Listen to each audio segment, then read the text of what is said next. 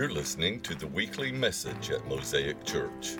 For more information or to talk about your own life in Christ, email info at mosaicchurchevans.org. If you'd like to support our ministry, visit our website at mosaicchurchevans.org. Thanks for listening. And now, this week's message.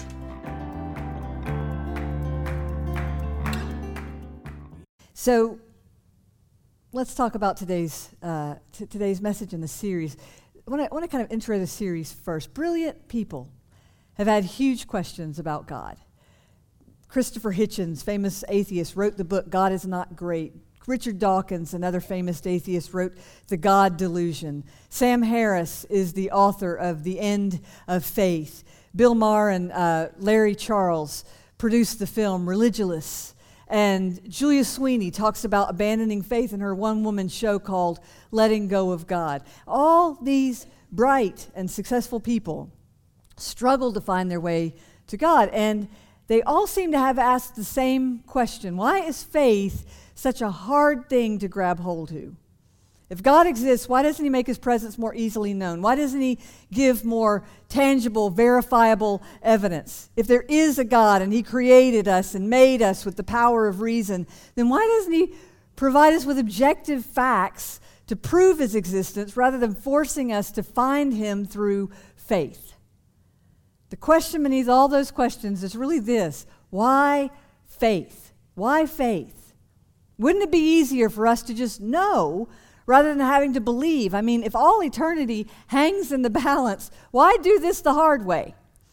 That's what I'm thinking about as we head toward Easter. And to deal with those questions, I want to look at the stories of people who actually saw the risen Christ in the first century, for whom knowing was not just a matter of faith. And, and I want to talk together about how that encounter settled with them and what their experience teaches us about encounter and faith and trust and going with God. So we begin the story in the book of John because the whole message of John can be summarized in one word believe. The whole thing. So John walks us through story after story and lesson after lesson about the nature of Jesus, and his book culminates in the poster child for all witness eyewitness stories. And i want to read the whole story with you and then go back and pull it apart so we can get all the good out, out of it. So look with me at john chapter 20 we'll start in verse 19 and um, so the best way to engage the message is with your bible something to write on something to write with. You're really going to want to take notes on this one because i give you lots of stuff. We're going to get a little bit greek geeky up in here today.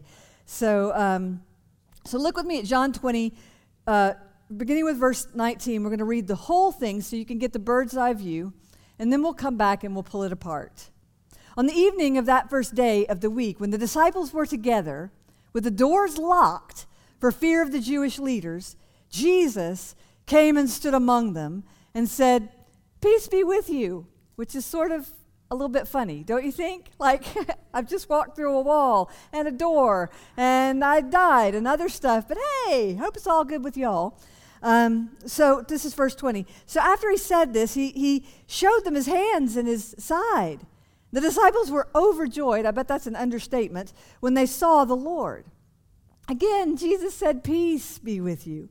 As the Father has sent me, I am sending you. And with that, he breathed on them and said, Receive the Holy Spirit. If you forgive anyone's sins, their sins are forgiven. If you do not forgive them, they are not forgiven. Now, Thomas, who's also known as Didymus, one of the twelve, was not with the disciples when Jesus came. So the other disciples told him, We have seen the Lord. But he said to them, Unless I see the nail marks in his hands, put my finger where the nails were, and put my hand into his side, I'm not going to believe. So a week later, his disciples were in the house again, and this time Thomas was with them. I bet he was. Though the doors were locked, Jesus came and stood among them again. He did it. I loved this. And said, Peace be with you. And I bet it was just as unpeaceful the second time as it was the first time. How do you do that? And then he said to Thomas, Put your finger here. See my hands. Reach out your hand and put it into my side. Stop doubting and believe. I want you to underline that sentence. If you have the NIV, or really whatever version you have, underline that sentence. I'm going to come back to it. There's a little bit of a question there. Stop doubting and believe. Thomas said to him, My Lord and my God. I think actually the way you say that line is on your knees, my Lord and my God. And then Jesus told him, Because you've seen me, you have believed. Blessed are those who have not seen and yet believe. Jesus performed many other signs in the presence of his disciples, which are not recorded in this book, but these are written that you may believe that Jesus is the Messiah, the Son of God, and that by believing you may have life in his name. So I want to pull this story apart for you, but first, I have a confession. I hit a pole. You can go ahead. I really did. I hit it. I hit a pole last week. Those of you who are more familiar with my driving history may be disappointed, but you're not surprised. My relationship with cars is complicated. So, evidently, is my relationship with poles, because this is not my first pole. The first wreck I had ever was when I hit a pole when I was 16 or 17 years old on Central Avenue. So you can't blame last week's pole on my age because I've been doing this a long time. The second pole I hit was in a parking lot somewhere between Athens and Atlanta. And like the parking lot pole I hit last week, that pole also to- totaled my car which says a lot more about the value of my cars than the extent of the damage. Although the pole last week really definitely won. The third pole I hit, which was not last week's pole, was technically not my fault, okay? I would put the responsibility more on the car. True, I left it running and in gear when I went into Kroger to pick up a birthday cake from the deli. But I was in the deli counter, at the deli counter, when the announcement came over the intercom asking the owner of a white Toyota Corolla to go to the parking lot because their driverless car was riding through the lot by itself. And I didn't hear the announcement because I was at the deli counter ordering a birthday cake. I didn't connect the dots when I heard people laughing about it. So, when I finally did get out there, the car had already hit the pole. So I ask you, is that my fault or is that the car's fault?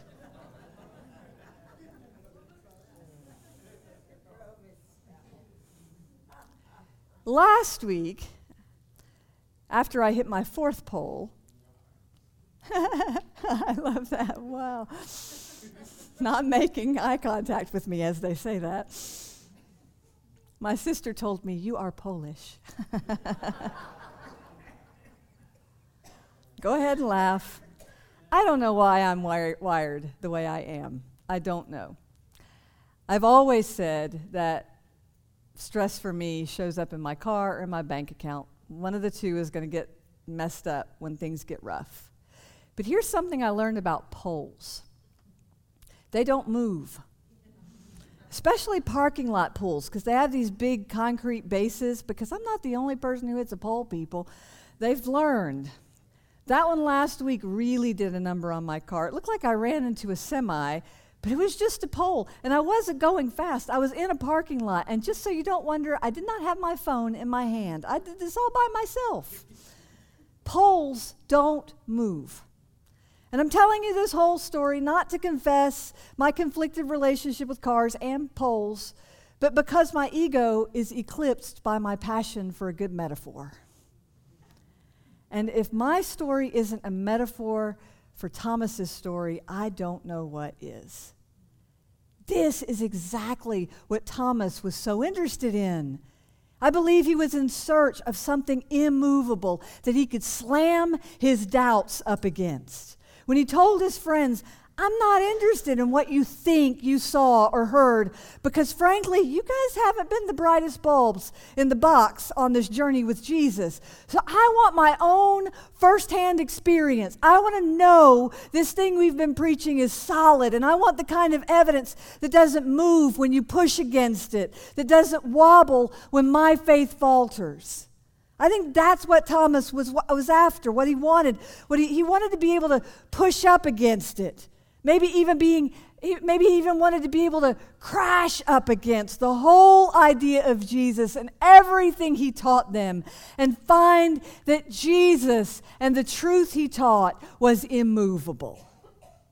And because Thomas is our eyewitness to what he found when he ran into the risen Christ, I want to show you what Thomas saw. So let's look again at John chapter 20 the stuff in front of verse 24 is awesome, but I want to start with verse 24.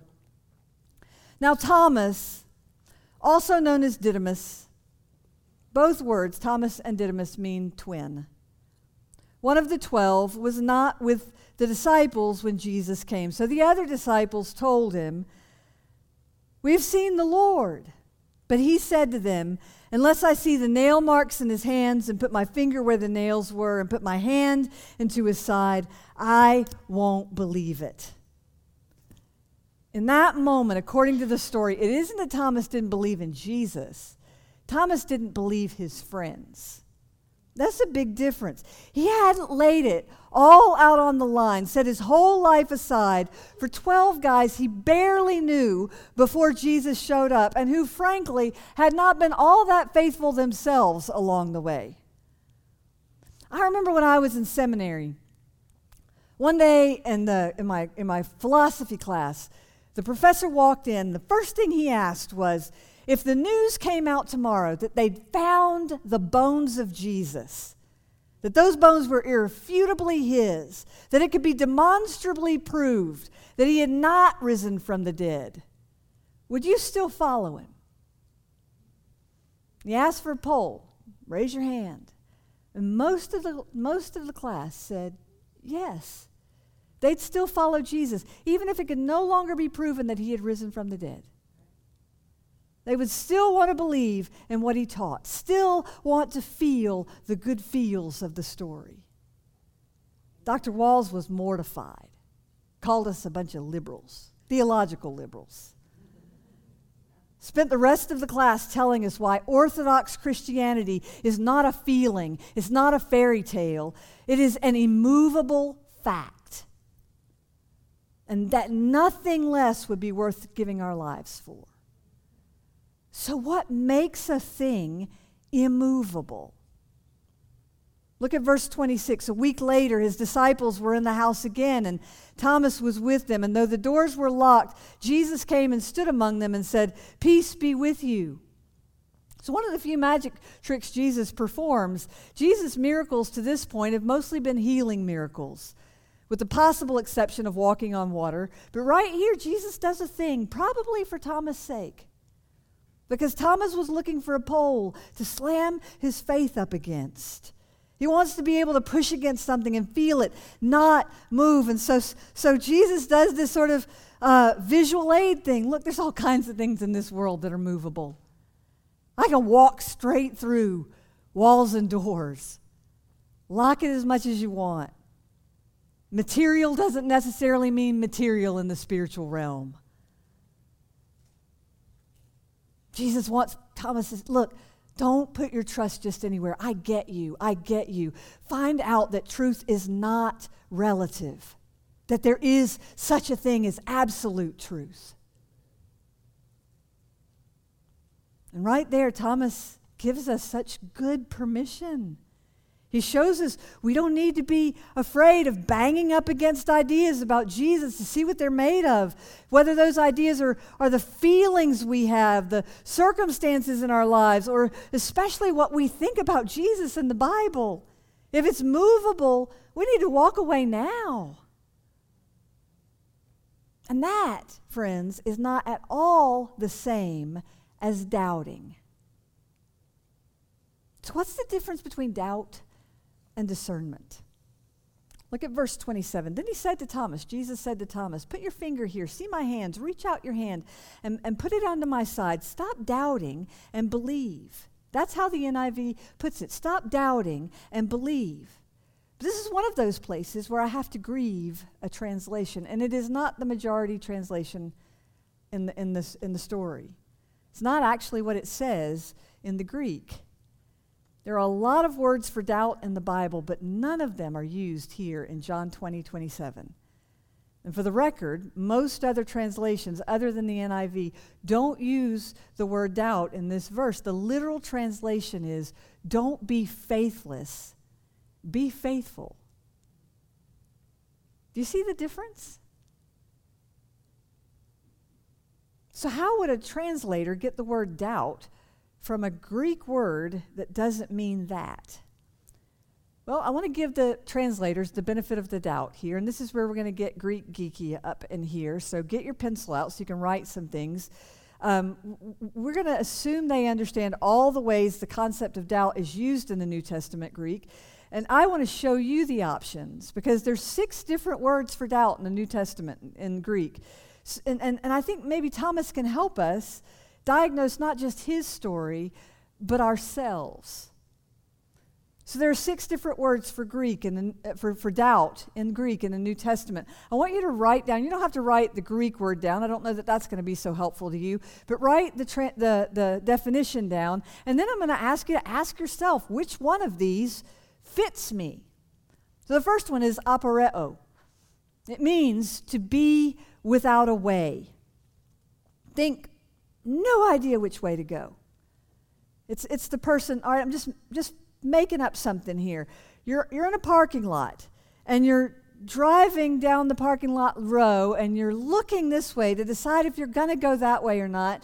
And you decide, no, I'm going to go the other way. But without looking, you turn and the pole is there before the row ends. It's like that.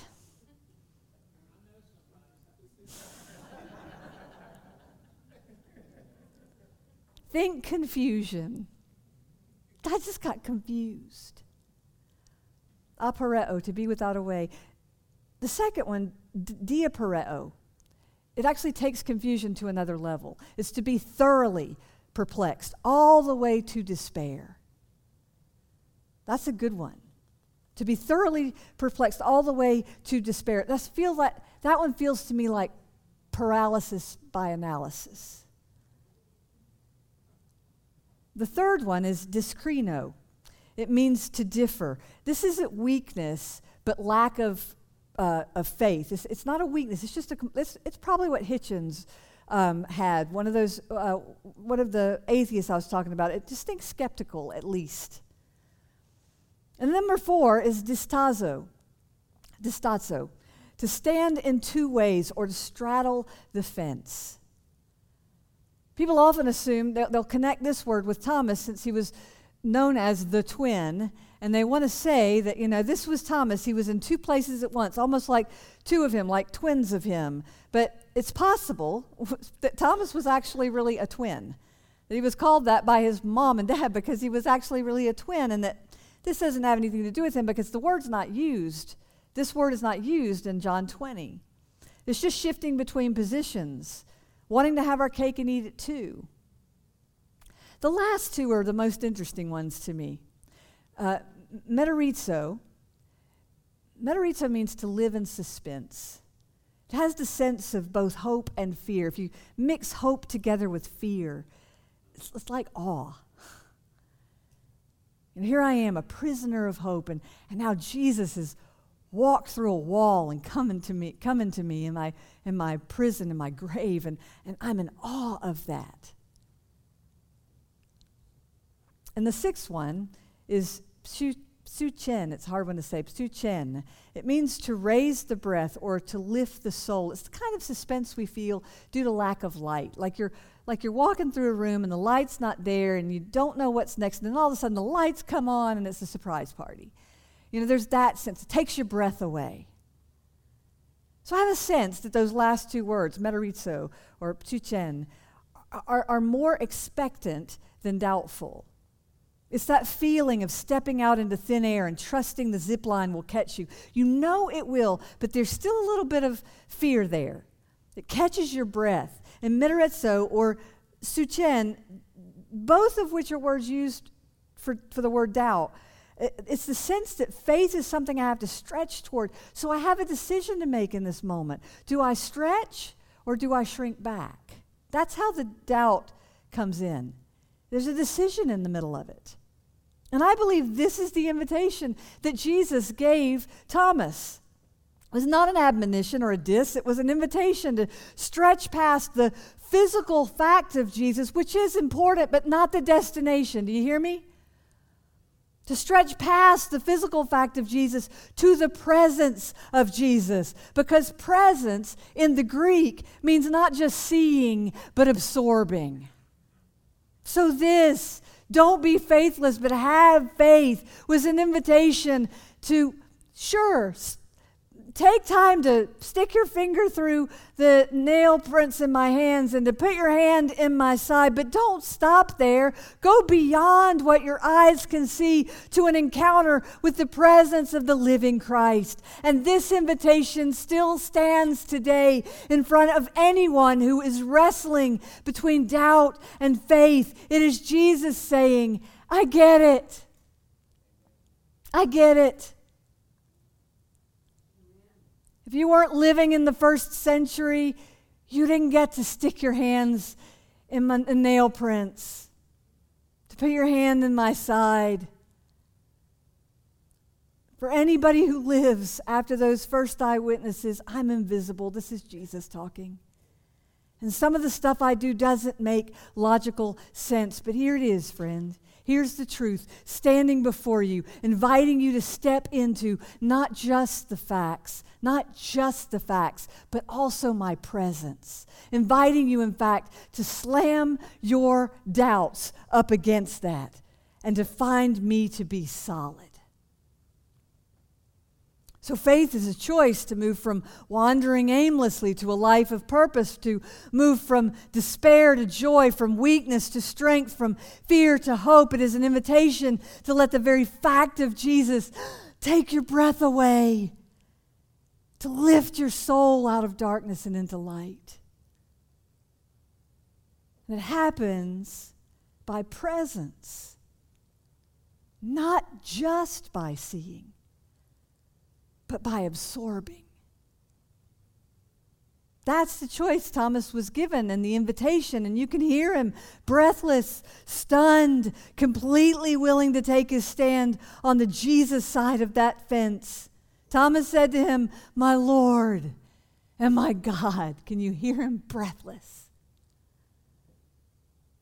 Say that together with me, my Lord and my God. Say it together, my Lord and my God.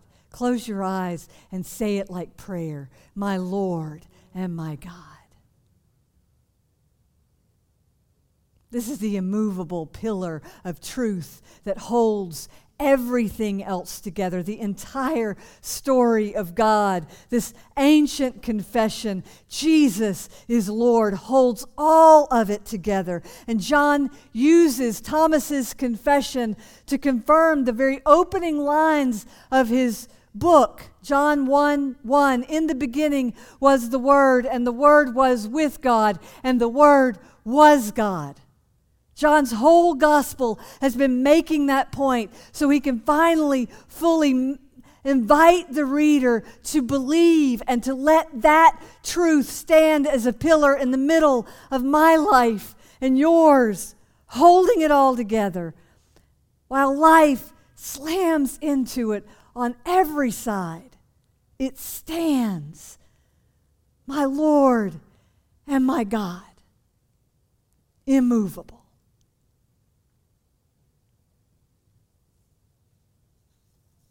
That's why I hit a pole last week. I have too many things, too many things slamming, coming at me from every direction. Seems like everyone in my inner circle is moving or has moved or their lives have changed, the whole denominational thing. I'm having to admit that change rattles me. my Lord and my God. My daughter and her husband and daughter moved to Houston last week for the sake of a call. But it meant for my daughter leaving her dream home, dream town, dream life. And I know that God called them, but I'm her mama. Do I lean in or shrink back, my Lord and my God? My husband and I have found that retirement is a little bit harder than we thought, and now he wants to be a trucker. my Lord and my God. My denomination is falling apart, and the pain and anger of so many churches and pastors sw- swirls all around us. I don't understand why there's so little grace, so little understanding for people who can't move beyond the immovable pole of the gospel. My Lord and my God. I killed my car this week, hit another pole. I don't understand why State Farm still insures me. If you're watching State Farm, it's my last pole.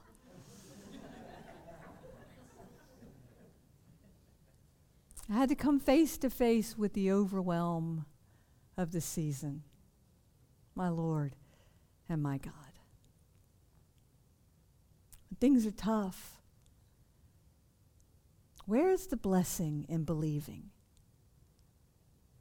Jesus told Thomas, verse 29, Because you've seen me, you've believed. Blessed are those who have not seen and yet believe. Right there, Jesus gives you a blessing. Jesus spoke blessing over your life while he was still in his mortal body, well, his resurrected body.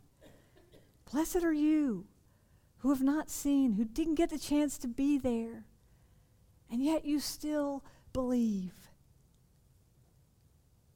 What's the blessing in believing when we can't see the road ahead, when there seems to be more doubt than belief? Blessing is not just for first, century, uh, first generation witnesses.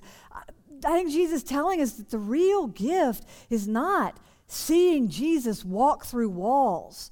The gift is encountering his presence. Trusting the eyewitness, but encountering his presence myself. This is what drove Thomas to his knees. He encountered big T truth head on immovable truth, and everything else had to bend around that truth. So, what Thomas sees and what he attests to is the full revelation of God in Jesus Christ. When you get it, you get it. So, go after presence, friends. Go after presence. Go after encounter. How do you get faith? Verses 30 and 31, Jesus performed. This is, this is John's sort of, this is the high point of the story. There's a postscript in 20, chapter 21, but this is the high point right here. Jesus performed many other signs, not miracles, signs, in the presence of his disciples, which are not recorded in this book. But these are written so that you may what? Believe that Jesus is the Messiah, the Son of God, and that by believing, you may have life in his name. A sign is more than a miracle. A sign is an invasion of supernatural that changes our understanding of what is true. It's not just facts, it's revelation. It points to something beyond itself. That's what we're after. So, how do you get revelation? How do you get revelation?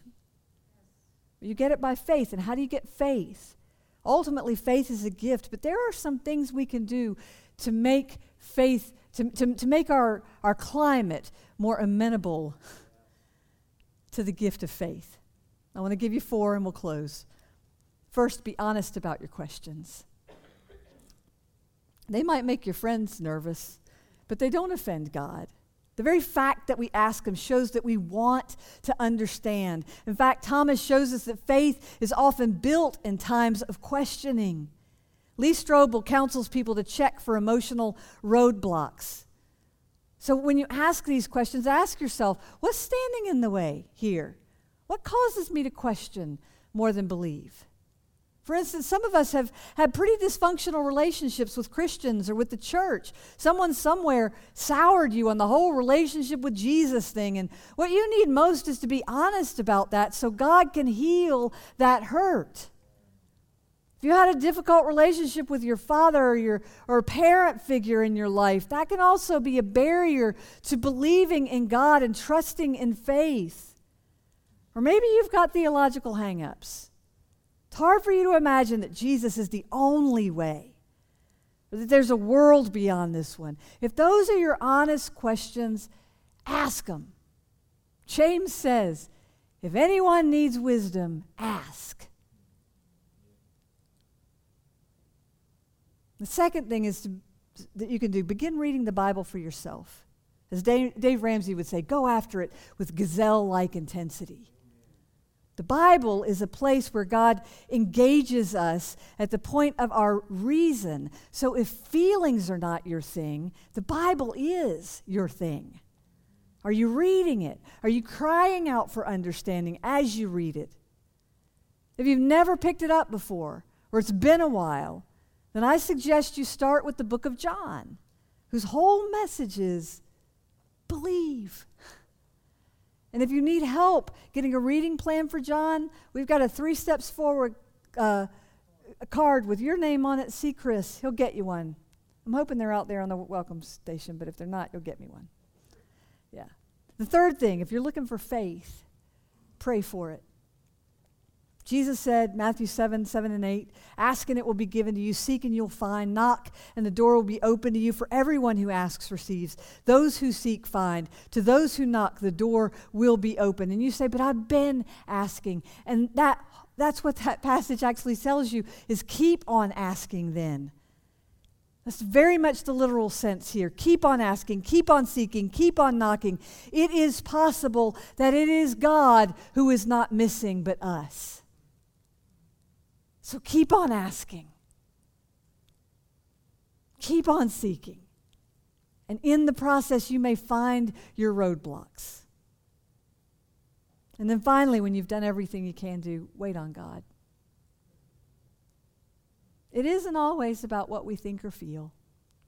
You know, sometimes, as Augustine said, we rest patiently in the unknowing. I want you to write that down. That is beautiful to me. Can I rest patiently in the unknowing. Because there are things that will always be mystery. Can I rest patiently in the unknowing? Because some answers come only through a spiritual knowing that the Bible has chosen to call faith, and some answers come only at God's pace.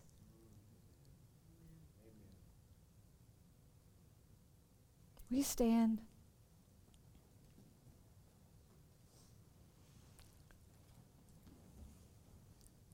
So I wonder what the things are in your life that maybe have given you the feeling of overwhelm. And, and, and what you really want to do is just throw them up against the immovable pole of Jesus and make sure that Jesus is bigger than the thing make sure that in a battle between Jesus and that thing, Jesus wins. Today would be your day to do that. To come before Jesus and say, Look, it's just too much. It's too much. And I need to know that you are bigger than this. I need to know that in the, in the midst of so many moving parts in my life, you are immovable.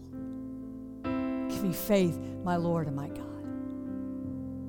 Maybe you need to come into this time of prayer and just admit, God, I, I have waffled in my faith and I've probably not done my part here. I've probably pulled back a little bit too far. I've straddled the fence. I've wanted my cake and eat it too. I've preferred my confusion to your clarity because my confusion allows me to live the way I want to live. I want to blame it on you, but it's me. It's me. It's me. My Lord and my God.